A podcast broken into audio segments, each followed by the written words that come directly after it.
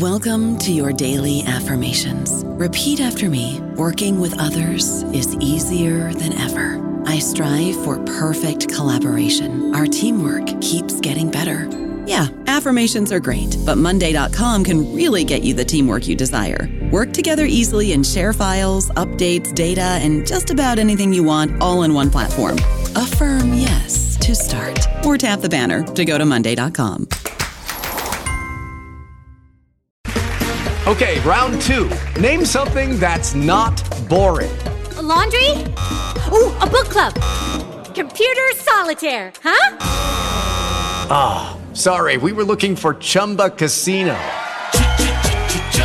That's right, Chumba Casino dot com has over one hundred casino-style games. Join today and play for free for your chance to redeem some serious prizes. Chumba Casino dot com. No purchase necessary. Void where prohibited by law. eighteen plus terms and conditions apply. See website for details. Hello, everybody. This is Marshall Poe. I'm the editor of the New Books Network, and I'd like to tell you that we have a new and improved website. It has two new features that we think you'll love. One of them is a vastly improved search engine, so that when you type in keywords, you'll get a bunch of episodes really quick. The other is the ability to create a listener account. And in that listener account, you can save episodes for later listening. So you can create a kind of listening list. We think these features are neat, and we think you'll enjoy them. Please visit the site today. Many of us know Hans Christian Andersen's children's story telling the sad experiences of the flax. How the flaxseed is buried in the dark earth, then to raise its head and penetrate to the light of the sun. How its blue flower has to withstand the sun's heat and lashing by the sweeping rain, until one day wicked people come and pull the poor plant root and all out of the ground by its hair. How then they torture it by drowning in water, roasting over a fire, beating with sticks, breaking and dressing it, heckling and combing it with hackle combs and thorns, spinning it to thread, weaving it into linen, cutting it, piercing it with needles, sewing it into shirts which are worn till they are rags, drowned and pulped and calendared and dried into the paper upon which its story is written. That was a passage from The Passion of the Flax, a lecture Eisler gave to the Folklore Society in London in nineteen forty-nine. In it, he examines the Christian symbolism and classical antecedents of the European folk tradition of mourning the suffering undergone by the flax plant as it is harvested and pounded into linen, a subject he first treated forty years earlier in Veltenmantel. The foreword to the essay, written by one of the journal's editors, begins in a familiar way.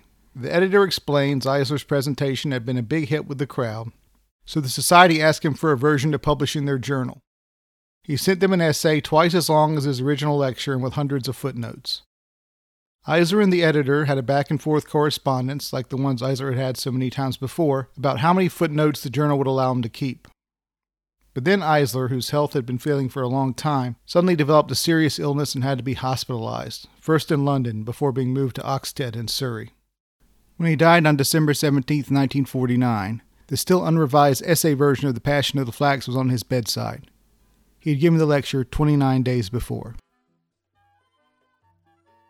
In this episode, we will look at the bitter disappointments of his last years in England, as well as the really brilliant work he produced during that period, which consisted of the most Eislerian books and essays that he ever wrote.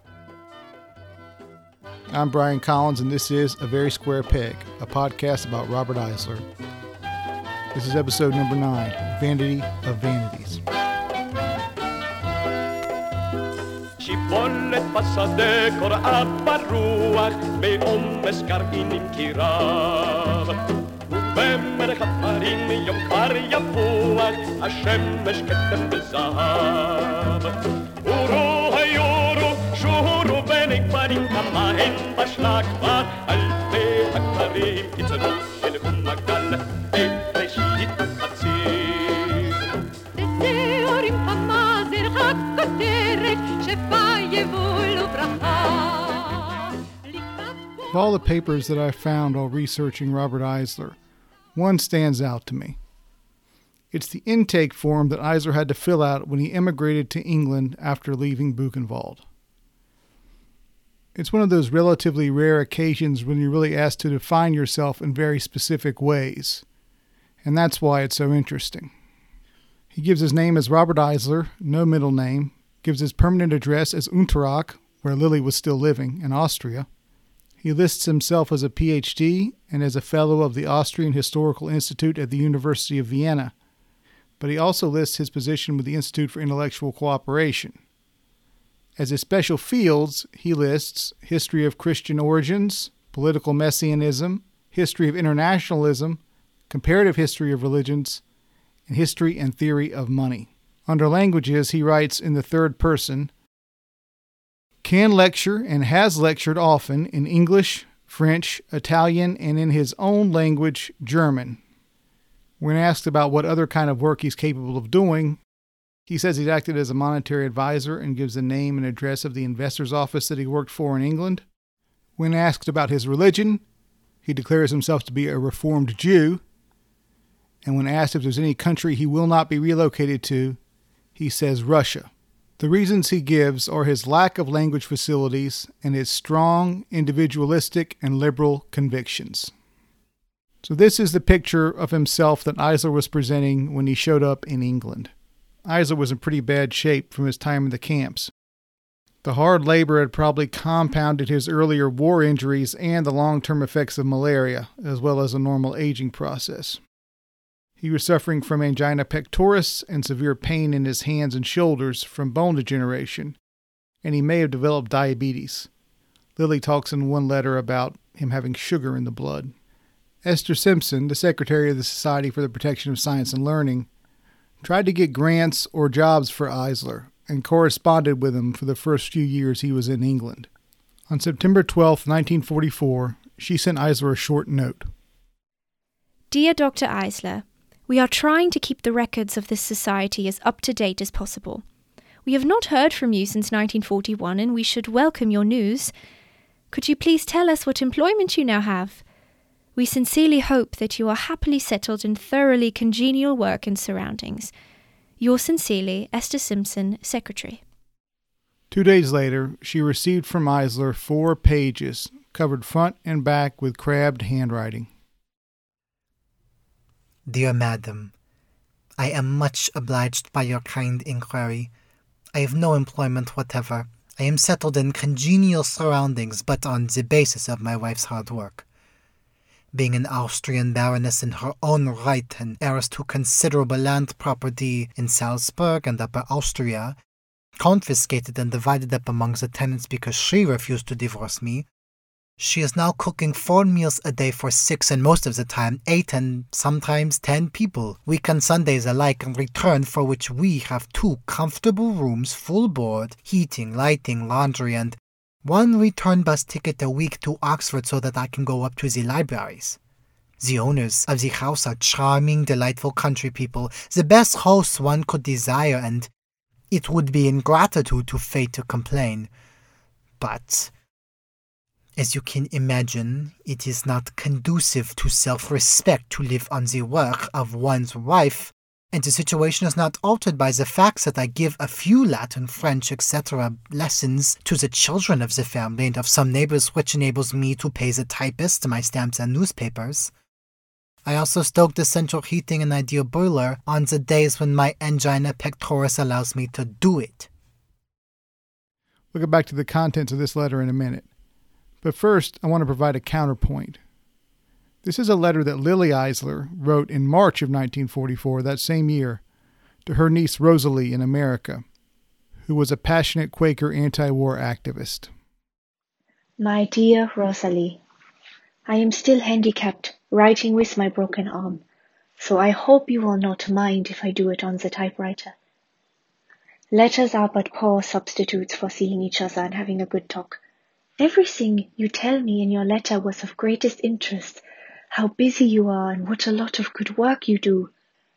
One can only wish that your endeavors bear some fruit.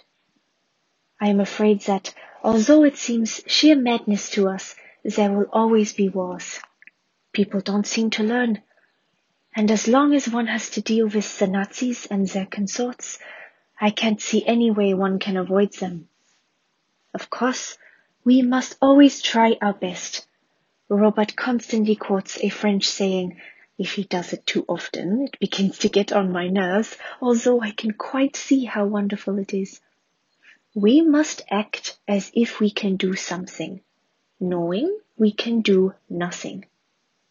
It is not very encouraging, but there you are. My work is quite agreeable. At least we are without worries. Everything is provided for us. We live, so to say, au pair. I prefer it to being paid. I am much more like a friend than anything else, and Miss Lyon is a charming creature, and so good-looking too. They are delighted with my cooking and always come to thank me and say how delicious it was. I have arranged that, as a rule, we do not have our meals together. One is so much more independent this way, although it makes more trouble having to dish up twice. But it's worth it. Robert is very busy writing different articles. The next one will be published in the Hibbert Journal. Since I broke my arm, I do not do such a lot of typing. It rather tires me, especially beside my routine work. I must make an end now. It's getting terribly late. Robert is in Reading giving a lecture in the Quaker College, and I meant to go to bed very early for once. But with all the interruptions, it is nearly midnight, and I must say good night. Your affectionate aunt, Lilly. In the next part of his letter, Eisler explains what happened when he arrived at Oxford to take his position. As you know, I was elected in nineteen thirty-eight at the recommendations of Professor Gilbert Murray and A B Cook to the Wilde Lectureship, Oxford University. While I was interred for fifteen months in Dachau and Buchenwald concentration camps, the university appointed a successor whom I found in my place when I arrived in Oxford in September nineteen thirty-nine. The late Sir Arthur Evans, whom I had known since I was his guest in Crete in nineteen oh four, took me in his care to see the late Vice-Chancellor Gordon, who said to me and repeated it to Sir Arthur, "Don't worry, he is sure to resign. No Englishman would profit of such a situation." My successor, who had a full professorship at Leeds University, saw no reason why he should postpone his three-year term and refused to consider any such arrangement. So I was informed, again in Sir Arthur's presence, by the late Vice-Chancellor Gordon that I would be allowed to give the nineteen thirty-eight lecture that I had been prevented from delivering in nineteen thirty-nine under a special decree, so that I would remain eligible for the next three-year term of the Wilde Lectureship, when I would be re-elected. But when nineteen forty-one came, the former Vice-Chancellor of Calcutta was elected instead, Gordon and H L Fisher having both died in the meantime. I lectured by invitation for Canon Simpson on a subject of sociology, and for Professor H. Price on epistemology, philosophy of physical science, and theory of values, the latter for three terms, all publicae et gratis. In May of nineteen forty, a woman named Mary Beaton, who must have been a friend of Eisler's, wrote to the Society for the Protection of Science and Learning because she was concerned by the rumors that the British were going to round up refugees and place them in internment camps. Lilly Eisler was already on the way to England via Italy, on a Japanese boat apparently, which is odd, and Miss Beaton wanted to know if Robert would even be free when she arrived. Dear Miss Beaton, thank you for your letter of May twentieth. I am afraid it is impossible to say at the present moment whether there will be a general internment of German and Austrian refugees. We are naturally doing our best on behalf of the scholars registered with us. As you point out, internment falls exceptionally hard on people who have already spent some time in a German concentration camp. The point of what you say is only too clear to us, but at the present moment there is a tremendous wave of suspicion and fear, which is hard to counter with rational arguments. As soon as we can, we shall approach the Home Office about the release of certain categories of scholars already interned. Tomorrow I am attending an emergency meeting in London on this very matter. You may be assured that we will do our best, but it will be in the face of very great odds. Yours sincerely, Esther Simpson, Secretary. Mary Beaton's fears proved to have been justified on June twenty-fifth. When Eisler was sent to a refugee camp on the Isle of Man. In August of nineteen forty, Norman Bentwich, a Zionist lawyer who was employed at the time by the British Ministry of Information, contacted the Society to make an appeal for Eisler's release. Esther Simpson wrote back and explained the process for getting a prisoner out. Dear Professor Bentwich, thank you for your letter of August sixteenth about Doctor Robert Eisler. Doctor Eisler is well known to us, and I am glad to say that an appeal has already been made on his behalf by Oxford University. We are in touch with the registrar of Oxford University and have agreed not to duplicate applications. The applications and ours, in my case, pass through the same channels, viz. The appeal tribunal set up by the British Academy, the Royal Society, and the Vice-Chancellor's Committee. In view of Doctor Eisler's eminence, political history, and important backing, I hope it will not be long before he is released. He spent some time in a Nazi concentration camp. Yours sincerely, Esther Simpson, Secretary. While it was still an internment camp, the Isle of Man was a picnic next to Dachau and Buchenwald. Prisoners were even allowed to visit museums and give lectures, which Eisler, of course, did. Years later, in nineteen forty-seven, Gilbert Murray recalled a story he heard about Eisler's stay on the Isle of Man that will surprise no one who has been listening to this podcast. One of his fellow prisoners on the Isle of Man said Eisler was a great nuisance, insisting on the best hour and room for lecture and so on, but that his lectures were about the most interesting he had ever heard. Eisler was released on September fifth due to his heart trouble. For two years, he continued to carry on a friendly correspondence with one of the guards, Captain Robert Marshall, whose daughter was an archaeologist. Let's get back to Eisler's nineteen forty-four letter to Esther Simpson.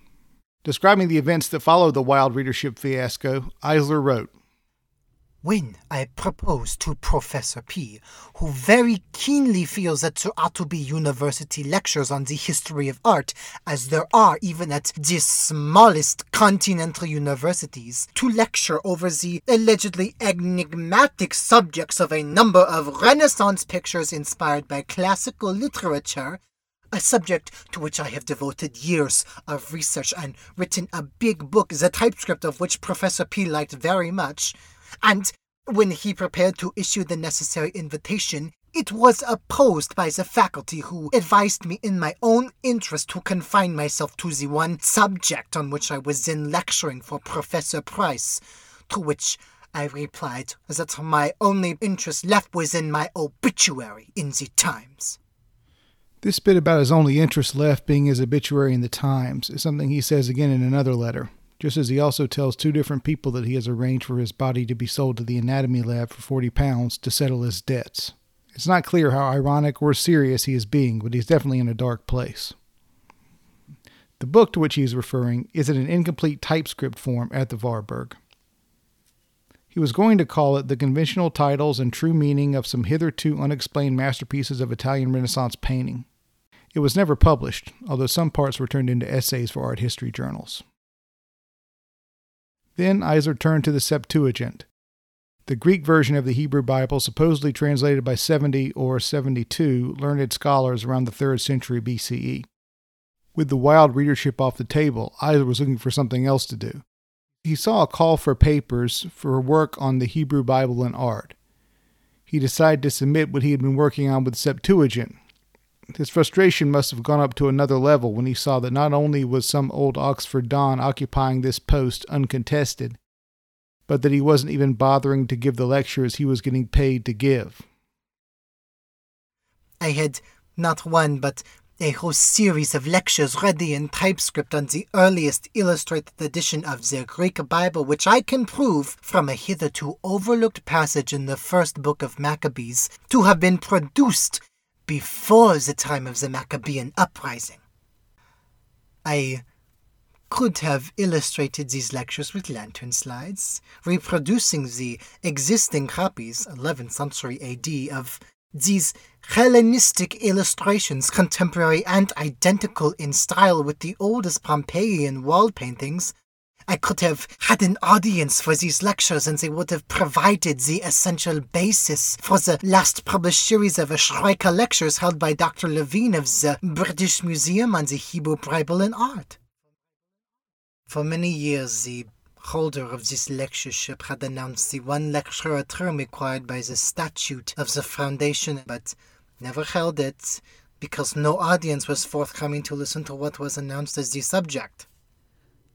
As soon as it became known that I proposed to apply for the advertised lectureship, the pro-temporal holder, Canon Ganby, Regina, professor of Hebrew, told me quite coolly that for many years a custom had been established of allocating this cynical lecture twice to the same holder, and that he meant to keep it for another three years period.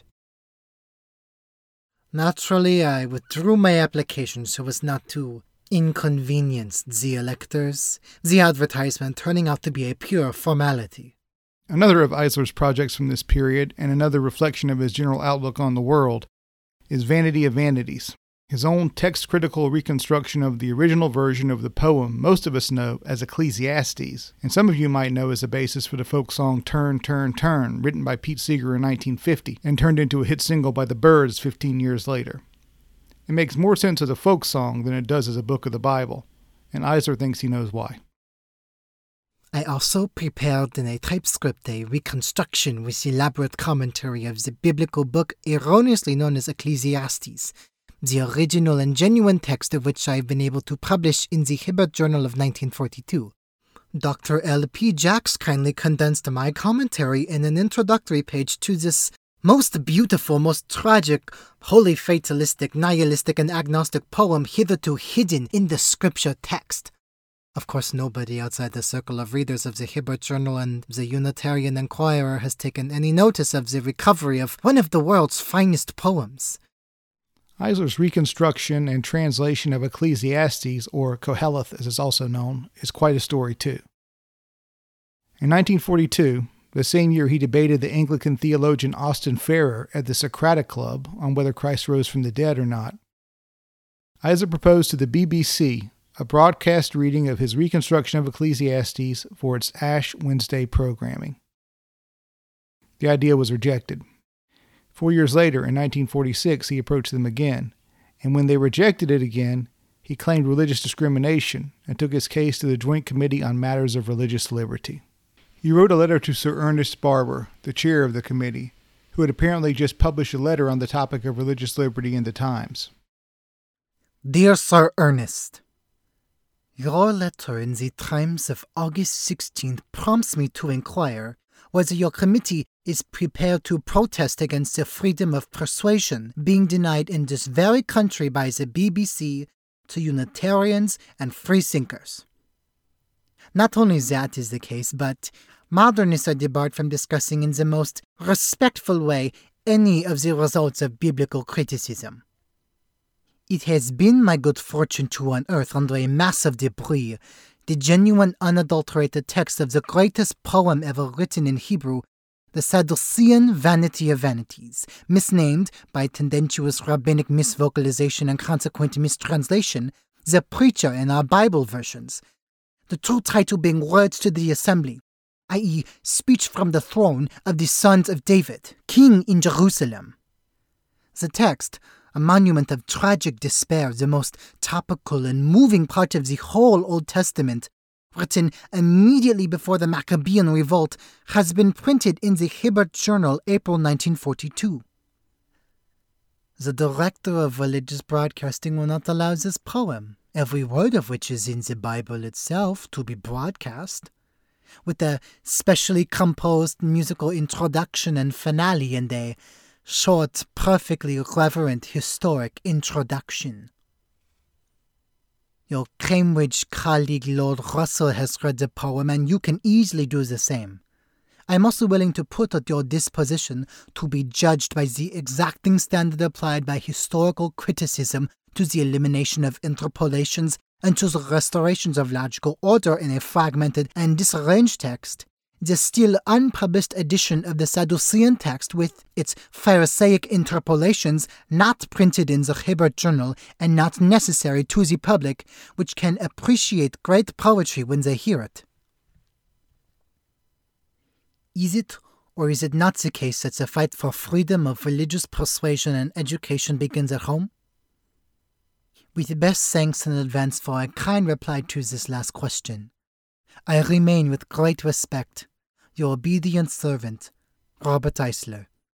The Lord Russell Eisler is talking about is, of course, Bertrand Russell, teacher of T S Eliot and Ludwig Wittgenstein. Here's a particularly poignant passage from Eisler's reconstruction of Vanity of Vanities. I said in mine heart concerning the estate of the sons of men, that they might see that they themselves are beasts. For that which befalleth the sons of men befalleth beasts. Even one thing befalleth them. As the one dieth, so dieth the other. Yea, they have all one breath, so that a man hath no preeminence above a beast for all his vanity. All go unto one place, all are of the dust, and all turn to dust again. Who knoweth that the spirit of man goeth upward, and the spirit of the beast goeth downward to the earth? In Eisler's reading of the text, the poet says there is no distinction between humans and animals. There's no such thing as a human soul. Men are beasts. But what kind of beasts they are is something Eisler won't decide until he writes Man into Wolf. Let's get back to Eisler's letter to Esther Simpson. This is the credit side of my account for the four last year's work. On the opposite side of the ledger, I find nothing but your society informing me in nineteen forty-one that no funds were available, which is, I presume, as true now as it was then.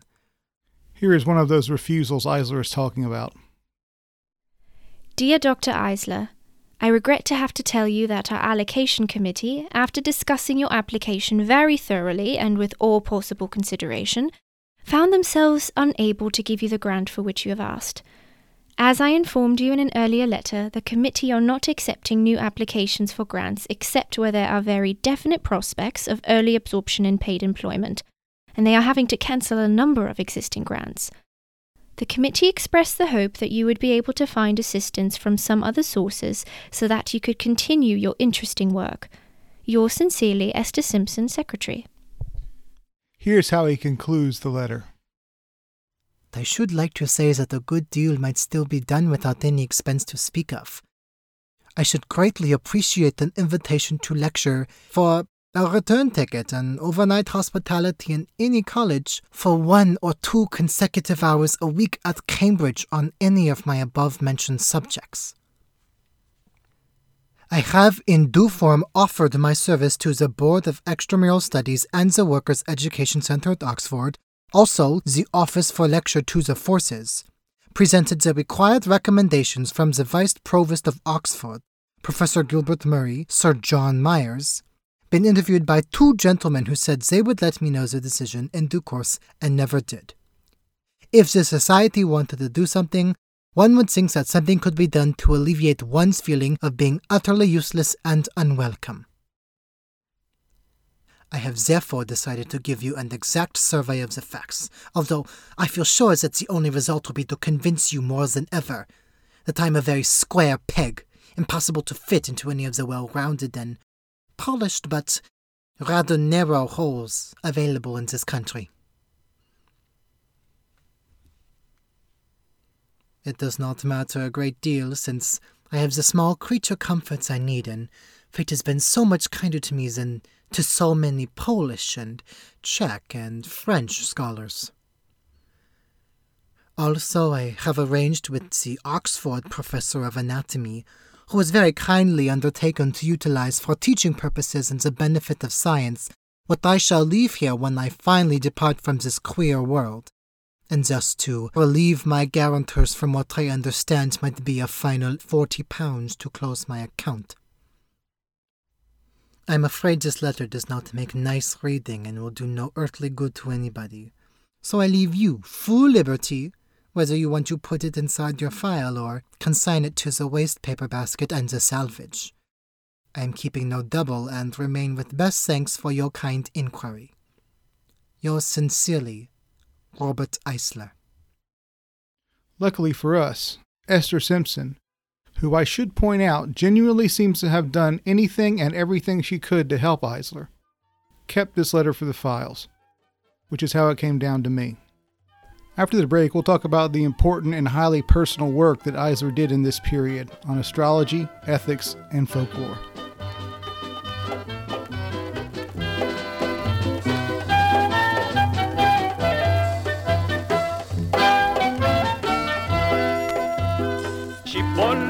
Să-ți decora apar ruach Be omescar inim kirav Ubemere haparim Yom par yavuach Hashem meshketem bezahav Uru hayuru Shuru benik parim Kamahin bashlak var Alpe hakarim Itzanu elhum magal Et reshit hatzir Deseorim hamazer Hakoterek Shefa I don't know about you, but I'm very busy and I don't have a lot of time to cook. That's why I subscribe to Factor. Eating better is easy with Factor's delicious, ready-to-eat meals. Every fresh, never frozen meal is chef-crafted, dietitian approved, and ready to go in just two minutes. You'll have over thirty-five different options to choose from every week, including Calorie Smart, Protein Plus, and Keto. These are two-minute meals. Factor meals are ready to eat and heat, so there's no prepping, cooking, or cleanup needed. They're flexible for your schedule. Get as much or as little as you need by choosing your meals every week. Factor is the perfect solution if you're looking for fast, premium options with no cooking required. Sign up and save. We've done the math, and this is important. Factor is less expensive than takeout, and every meal is dietitian approved to be nutritious and delicious. Head to factormeals.com slash N B N fifty and use code N B N fifty to get fifty percent off. That's code N B N fifty at factormeals.com slash N B N fifty to get fifty percent off. In nineteen forty-four, after he read a newspaper advertisement from a wholesaler offering the Enigma of the Fourth Gospel unbound at a discounted price, Eisler wrote to the publisher, Methuen, and demanded an explanation. If they were refusing to bind and sell his book, he wanted them to send the copies to him so he could do it himself. Methuen wrote back and told him that of the fifteen hundred copies printed, only three hundred sixty had been sold, and five hundred ninety were destroyed by German bombs during the Blitz, which left five hundred that remained unbound to be sold as is. There was no demand for the forty bound copies currently in stock. Methuen also turned down Eisler's proposed book on astrology. Publishers were generally unwilling to take on any of his new projects, due in part to the severe paper shortage caused by the war. This may have been one of the reasons why he became so fixated on newspaper astrology columns, which also suffered because of the paper shortage but did not disappear. In nineteen forty-six, Eisler finally successfully published a lavishly illustrated book, The Royal Art of Astrology, drawn from some of his earlier work in Veltenmantel. At first, I didn't know what to do with the Royal Art of Astrology for this podcast, but then I noticed Nicholas Campion's essay on the history of astrology in The Occult World, an edited volume I've been using to teach my global occult class ever since it came out. Professor Campion is a historian of astrology and cultural astronomy and the director of the Sophia Center for the Study of Cosmology in Culture at Bath Spa University. I asked Professor Campion to give me some background on astrology in Great Britain in the nineteen forties, which is what Eisler is mostly focused on. But first, I was curious about how he came to his particular subfield. Uh, this brings together two of my lifelong passions, really, because from about the age of seven, I was fascinated by mythology, and that then led into a, a deep fascination with history. And I would say that every fiber in my being, physical and psychic, breathes history. And I also developed a childhood interest in astrology through my mother every day at the breakfast table reading out the horoscopes from the newspaper. And I was fascinated that there was a whole newspaper dedicated to reporting what had happened on the previous day for everybody, and a little section forecasting what was going to happen on the coming day for you. As Professor Campion explains, Eisler wasn't the only one getting worked up about astrology in Britain in the nineteen forties. Uh, astrology was sufficiently well known for there to be a mass observation exercise on it in the forties during the Second World War, because there was a practicing uh, psychic called Helen Duncan who made a forecast concerning the sinking of a British battleship in Argentina, just off Argentina, the River Plate. And um, she made this apparent forecast before the event was known. And this produced extreme alarm amongst the authorities because, you know, f- forecasts of defeat could damage morale and so on. And so there was a mass observation exercise on astrology with uh, people reading the horoscope columns for a week and so on and reporting on them. The uh, conclusion was that astrology was completely harmless because what astrologers said was so vague that it could be interpreted in any way. And of course, that is actually the nature of horoscope columns. I want to say a few words about what a mass observation project is, because it was totally unknown to me. Mass observation was a project started in nineteen thirty-seven by the anthropologist Tom Harrison, the poet Charles Madge, and the filmmaker Humphrey Jennings, who had all met as Cambridge students. Their idea was to recruit about five hundred untrained volunteers from the general public to record their own thoughts, feelings, and actions, as well as everything they saw or heard others saying and doing relating to a particular contemporary event. Taken all together, these could be used to produce a real picture of a culture at a given moment. One famous mass observation was centered on King Edward the Eighth's abdication in nineteen thirty-six to marry divorcee Wallace Simpson. And as Professor Campion mentioned, there was also one focused on astrology. In fact, Eisler starts off his book by quoting from that mass observation exercise. So it was obviously still around in the culture and books were being published on it. And Eisler comments on some of these books and how they got their predictions dramatically wrong. One of the um, the, the great blunders in astrology was uh, that there was a forecast that uh, Hitler was being born under the sign of Taurus. And in fact, he was born right on the cusp between Aries ruled by Mars and Taurus ruled by Venus. But, you know, different people having been born under different signs. Taurus is ruled by Venus, the goddess of peace. So there was a forecast that Hitler, being a man of peace, would avoid war. And this forecast was made at a gathering of astrologers in the north of England, if my memory serves me right, in early nineteen thirty-nine. And it got some, some public traction. This was reported on in the press. So, you know, it, it's difficult to think of a worse thing for astrologers to say in public than that Hitler was a, a man of peace and would, there be, would seek a diplomatic solution rather than going to war. And I'm sure that forecast was made out of wishful thinking. But there you go. This is the kind of thing that Eisler focuses on as a way of saying that the astrology of that time was com- completely incompetent. In The Royal Art of Astrology, and I think this is an ironic title, Eisler lashes out at newspaper astrologers, who he sees as basically having reverted to the old geocentric model of the universe that he so painstakingly deconstructed in Veltenmantel. But he also seems to be saying that our attempt at living through a scientific worldview is always opposed by some deep part of our psyche. Here is how he puts it. The savage and the primitive of the so-called pre-logical, more exactly the pre-critical age of Homo faber and Homo sapiens, unable to distinguish facts from the figments of his imagination, is always with us. What is more important still, he is always within us. He was also indignant that as his fortunes continued to wane, unscrupulous people were getting rich and famous off of the ignorance of others. In Eisler's mind, one of the main offenders was R H Naylor, the man who invented British astrology.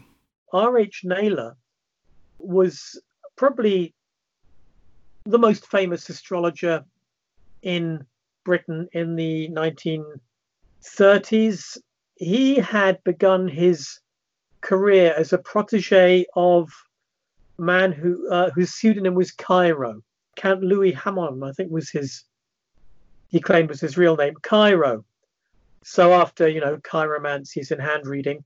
And he was a society fortune teller, hand reader, astrologer.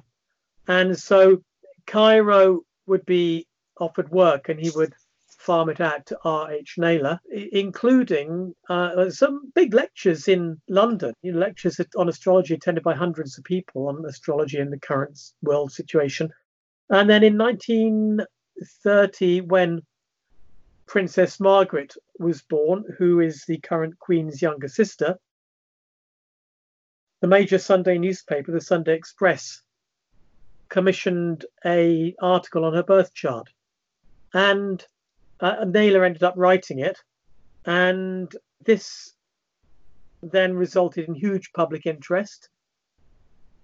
He was invited back, and he then began to talk about, not, not a horoscope column as we would know it now with the twelve paragraphs, but uh, if you were born under Aries, you know, this is important for this week.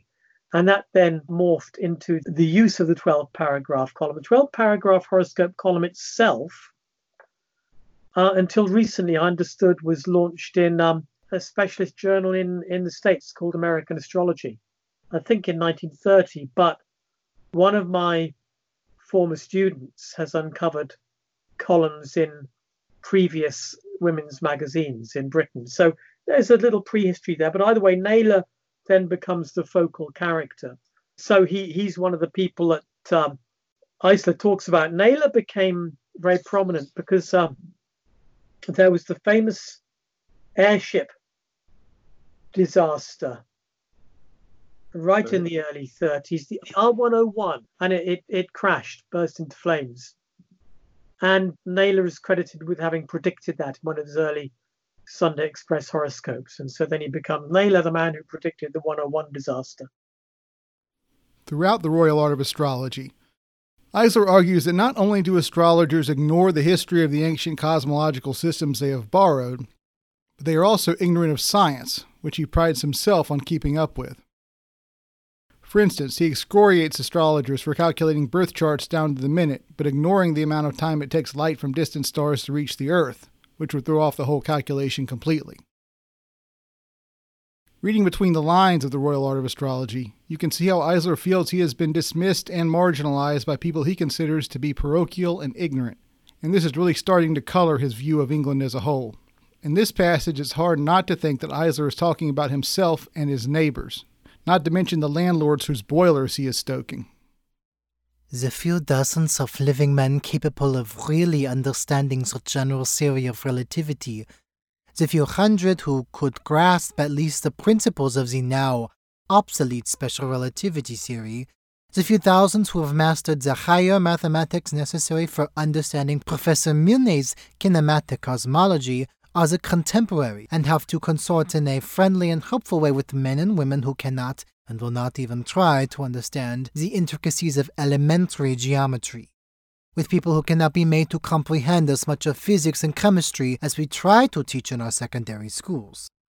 The scholars steeped in classical culture, conversant with several old Oriental languages, and well read in all the literatures which have influenced our own outlook upon this world, dwells in the same street and sometimes in the same blocks of flats, with otherwise quite efficient and congenial neighbors knowing less than a thousand words of their own English mother tongue, and never reading anything but the tabloid newspapers and mass-produced detective novels. In nineteen forty-six, the same year in which he published The Royal Art of Astrology, the Society for the Protection of Science and Learning wrote and suggested to Eisler, as they were to all refugees, that he should become a naturalized citizen of the U K in order to help his job prospects. This is how he responded. Many thanks for your circular letter of the twentieth of March nineteen forty-five re naturalization, for which I am much obliged. I have not the slightest intention to apply for naturalization because I have the strongest conscientious objections against abandoning the allegiance to one's native country as a condition of becoming a citizen of another, to whom one owes already as a resident the same allegiance as the citizens born into it, as has quite recently been stated by the Lords Justices judging the case of the traitor Joyce. William Joyce was an American fascist who was raised in Ireland and lived in Britain. During the war, he broadcast Nazi propaganda in English under the name Lord Haw Haw. He was eventually tried for treason against the Crown, which his defense team argued he couldn't be charged with as a U S citizen. The courts ruled otherwise and sentenced him to death. In the next part of the letter, Eisler takes a swipe at the British policy of appeasement toward the Nazis, the policy that was in place when Hitler annexed Austria. He also proposes an unconventional new visa system for scholars, which he had already been working out in the mid-twenties during his brief career as a diplomat. I have the intention of applying to the newly appointed representative of the Austrian government for a new Austrian passport, instead of the abominable German document forced upon me in consequence of the facts that the invitation and occupation of my country by the enemies of mankind was tolerated, and even de jure recognized by Mister Chamberlain's government. On this German passport I had obtained a British visa valid for a sojourn of six months, which expired February nineteen forty. I propose to apply for and hope to obtain on my future Austrian passport a new visa, if possible for a longer period than six months, maybe for a lifetime, which in any case cannot be long for a man of fifty-one suffering from heart disease acquired in Dachau and Buchenwald. I shall be thankful to the Society for supporting, if they see their way to doing it, my application for such a new visa, which might be needed quite soon since there is a possibility of my being invited to deliver a lecture or two in Switzerland, after which I naturally expect to return to this place. To such a visa I should feel morally entitled under the above-described circumstances. In my humble opinion, which I would thank you for submitting to the board of the Society, this organization should start a campaign for the restoration of an international res publica eruditorum by re-establishing the medieval jus ubicumque ducindi for the holders of a doctor's diploma of any university anywhere admitted to membership of such an autonomous supranational body. This would involve nothing more than the purely theoretical abolition of teaching and research posts described in the advertisements for public appointments as reserved for natives of the respective country, leaving intact the existing right of every university to choose the candidate they want and to refuse those they do not want for whatever reason they may have. For all the non-classicists listening, res publica eruditorum basically means a republic of the erudite, or a republic of scholars. And jus ubicumque docendi is the right to teach. So Eisler is basically proposing a European Union-style system for scholars. He goes on to talk about the royal art of astrology and the other projects he is working on.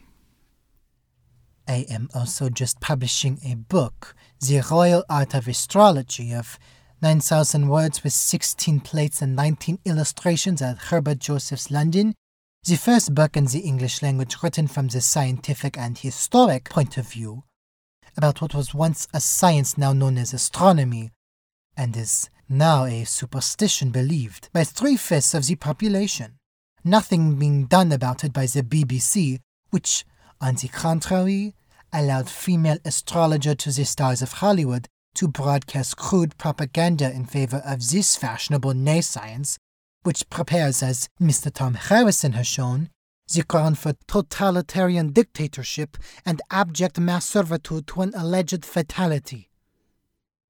My large monograph on the dance macabre, accepted by Professor Onions from Medium Ivunis, now to be printed as soon as the next number can be put in hand by Blackwell, an abridged version of two chapters of my Sociology of War and Peace, still in progress, has been published by Doctor L T Jacks in the Hibbert Journal, also a number of reviews.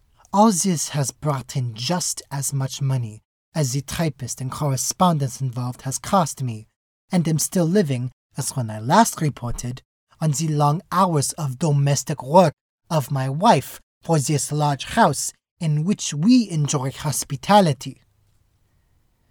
As to my further plans, I have made arrangements with Professor Clark of the Anatomy Department of Oxford University for service to scientific research to be performed passively when my active service to our common cause is bound to end. Yours sincerely, Robert Eisler. The file on Robert Eisler at Oxford has archived not only the letters he wrote and received, but letters written about him to other people. Looking at those, you can see that by this time people were getting understandably frustrated by what they saw as his uncooperative attitude. Even his old friend Gilbert Murray, who had recommended him for the jobs at Oxford and the League of Nations, had soured on him. When someone at the Society wrote to Murray and asked what to do about Eisler, this was his reply. September thirteenth, nineteen forty-seven. Dear Miss Ursell, Doctor Eisler is rather a problem. He is a man of immensely wide learning and a brilliant lecturer. Arthur Evans and I, and some expert whose name I forget, warmly recommended him for the Wilde Lectureship. But he is rather slapdash, and often wild in his theories, and his more methodish fellow countrymen are greatly down upon him and say he is a charlatan. It would be more true to say he is a very learned and somewhat reckless amateur. He is an Austrian Jew, and was formerly rich with, I believe, a beautiful estate. His wife is now a cook, and he writes and does odd jobs. I am extremely sorry for him. I return home next week and will gladly answer any further questions about him. Yours sincerely, Gilbert Murray. Eisler never got a position at a university, but the late nineteen forties saw the publications of essays on ancient navigation, metallurgy, Greek philosophy, and the folklore surrounding flax harvesting and linen paper making, which we discussed at the top of the episode, as well as one final unfinished book on ancient cosmology, the manuscript of which is at Oxford. One of his most readable essays, Danse Macabre, or Danse Macabre, takes on the contested etymology of the English word macabre and traces it to the name of the Hebrew society of gravediggers called the Mechabrim, those invisible Jews who performed that unwholesome task in Europe from at least the fourth century. In the last year of his life, Eisler published an essay on ethics called The Empiric Basis of Moral Obligation, that laid out his position regarding religion, which he had spent so many years writing and thinking about, and which was the cause of so much of his troubles. He identifies himself as agnostic, though he doesn't like that term. I submit that it was an unfortunate day on which Thomas Henry Huxley took thought and invented what he conceived to be the appropriate title of Agnostics for Free Thinkers, determined to start their thinking from the radical position of Cartesian skepticism, doubting the whole of our traditional alleged knowledge. As I have tried to show, we are not agnostics who boast of knowing nothing, while other people know not even that. The empiric basis of moral obligation is a perfect example of the lecture style that hypnotized and delighted his audiences, drawing on his earlier work on the Gospel of John, value theory, and free thought, as well as foreshadowing of man into wolf, with its talk of human beings as a herd and predatory violence. It also gives a very clear idea of how he saw his place in the world. Although there is not and there never was a single human herd of herds, although there is as yet no power to defend the interests of all mankind against the assault of predatory violence, there is an esprit de corps of all men, whatever language they may use to express their thought, who are sincerely devoted to the service of the one supreme aim, the search of Homo sapiens for knowledge and truth. It is their voice reaching out to the furthest distances of the inhabited earth and signaling by means of waves harnessed to their service by scientific discovery, which condemns unanimously the accursed group egotism and anarchism of the single big and small nations, refusing to surrender the mean and deceptive illusion which they call their sovereignty and their alleged right to absolute national self-determination and autonomy. It is the voice of the seekers for truth which has spoken up throughout history, carrying conviction without resorting either to fraud or to violence. The voice is still drowned by the roar of the great strong wind that rent the mountains and broke in pieces the rocks of New Mexico, by the rumble of the earthquake and the crackling of the fires of Hiroshima and Nagasaki, in all of which the Lord was not. It is as yet a still, small voice, but in it is the truth. It is the voice of all we hold sacred, for which we are willing to live and, if need be, to die. When Eisler died, he got not one, but two obituaries in the Times. The second one, written by Cyril Goldsmith, the scion of a powerful Anglo-Jewish banking family, shows us Eisler's last days through the eyes of a friend. Some words of tribute are due to Robert Eisler from an English friend of over twenty years. In loyalty to this country and family, but with full knowledge of his peril, he returned to Austria just before it was invaded by the Nazis, where in the cruel course of events he suffered forced labor in the Buchenwald and Dachau camps. Considerable pressure at the highest level of Nazi authority in the end procured his sudden release, just before the outbreak of war in nineteen thirty-nine. He then came to this country through Italy and Switzerland. In spite of the treatment he had received, which left a permanent mark on his health, he maintained a marvelous freedom from bitterness. As a lecturer in English, he was supreme, developing abstruse argument with intriguing simplicity and clearness. Though possessed of encyclopedic knowledge, he was entirely devoid of intellectual arrogance. In his search for truth, however, he was vehement in criticism of shams and superstition. With the ignorant and young, he was tolerance itself. It was always the teacher's fault if the teaching missed its mark. He worked to the end, even when he knew it was near. Il faut agir, he often said in the words of a Swedish ambassador to the court of Louis the Sixteenth, comme si on pouvait faire quelque chose, sachant bien qu'on ne peut sur rien. We must act, as if we can do something, knowing we can do nothing. Eisler's story didn't have a happy ending, but I think it's worth something that now, seventy years later, there's at least a chance that some people will rediscover this very unusual man and his head full of ideas. This podcast officially starts tomorrow, and I'm under contract with Palgrave to write an expanded English edition of the afterword I wrote for the Italian translation of Man into Wolf. I've thought for years now that Robert Eisler's story and his work would resonate with people if it were put in front of them. Now I guess we'll find out. This concludes the story of Robert Eisler. And now that it's all out there, instead of coming back next week to record a tenth episode, I've decided to let it sit for a while. Let it find an audience, see if I get any feedback, and then after I've had a chance to process how this whole thing has gone, I'll come back for a tenth episode and talk about what this project has accomplished, what it hasn't accomplished, if I should do another one in the future, and if so, what about, and also revisit Man into Wolf itself, the book that started it all. Hopefully I'll also have some more news about the upcoming Palgrave Pivot volume. And thanks to Rich Reagan, I also have two brand new, never-before-seen photos of Robert and Lilly Eisler taken in England in nineteen forty-four. I put them on the Facebook page for this podcast, and there'll be a link to that in the show notes. I'd like to thank my guest, Nicholas Campion. For this week's episode, the voice of Robert Eisler was provided by Caleb Crawford, with additional voices by Brian Evans and Kiara Ridpath.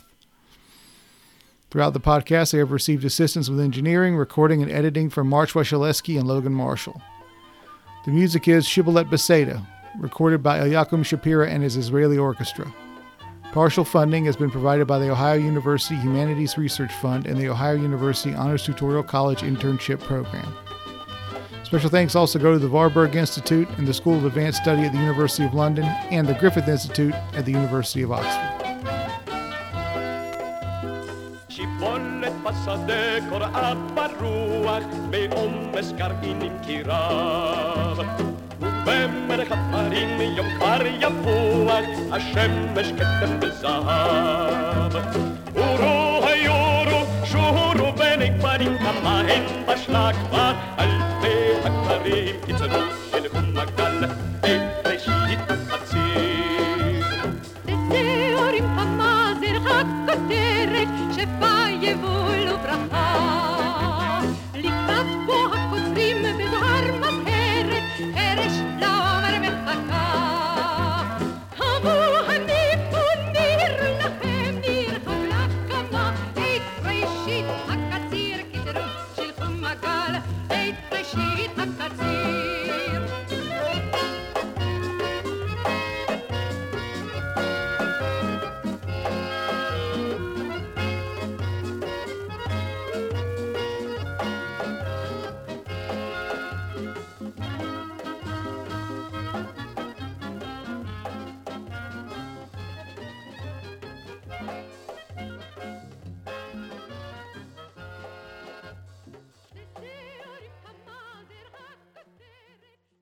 Hello, it is Ryan, and we could all use an extra bright spot in our day, couldn't we? Just to make up for things like sitting in traffic, doing the dishes, counting your steps, you know, all the mundane stuff. That is why I'm such a big fan of Chumba Casino. Chumba Casino has all your favorite social casino-style games that you can play for free anytime, anywhere with daily bonuses. That should brighten your day a little. Actually, a lot. So sign up now at chumba casino dot com. That's chumba casino dot com. No purchase necessary. V G W Group. Void where prohibited by law. See terms and conditions. eighteen plus.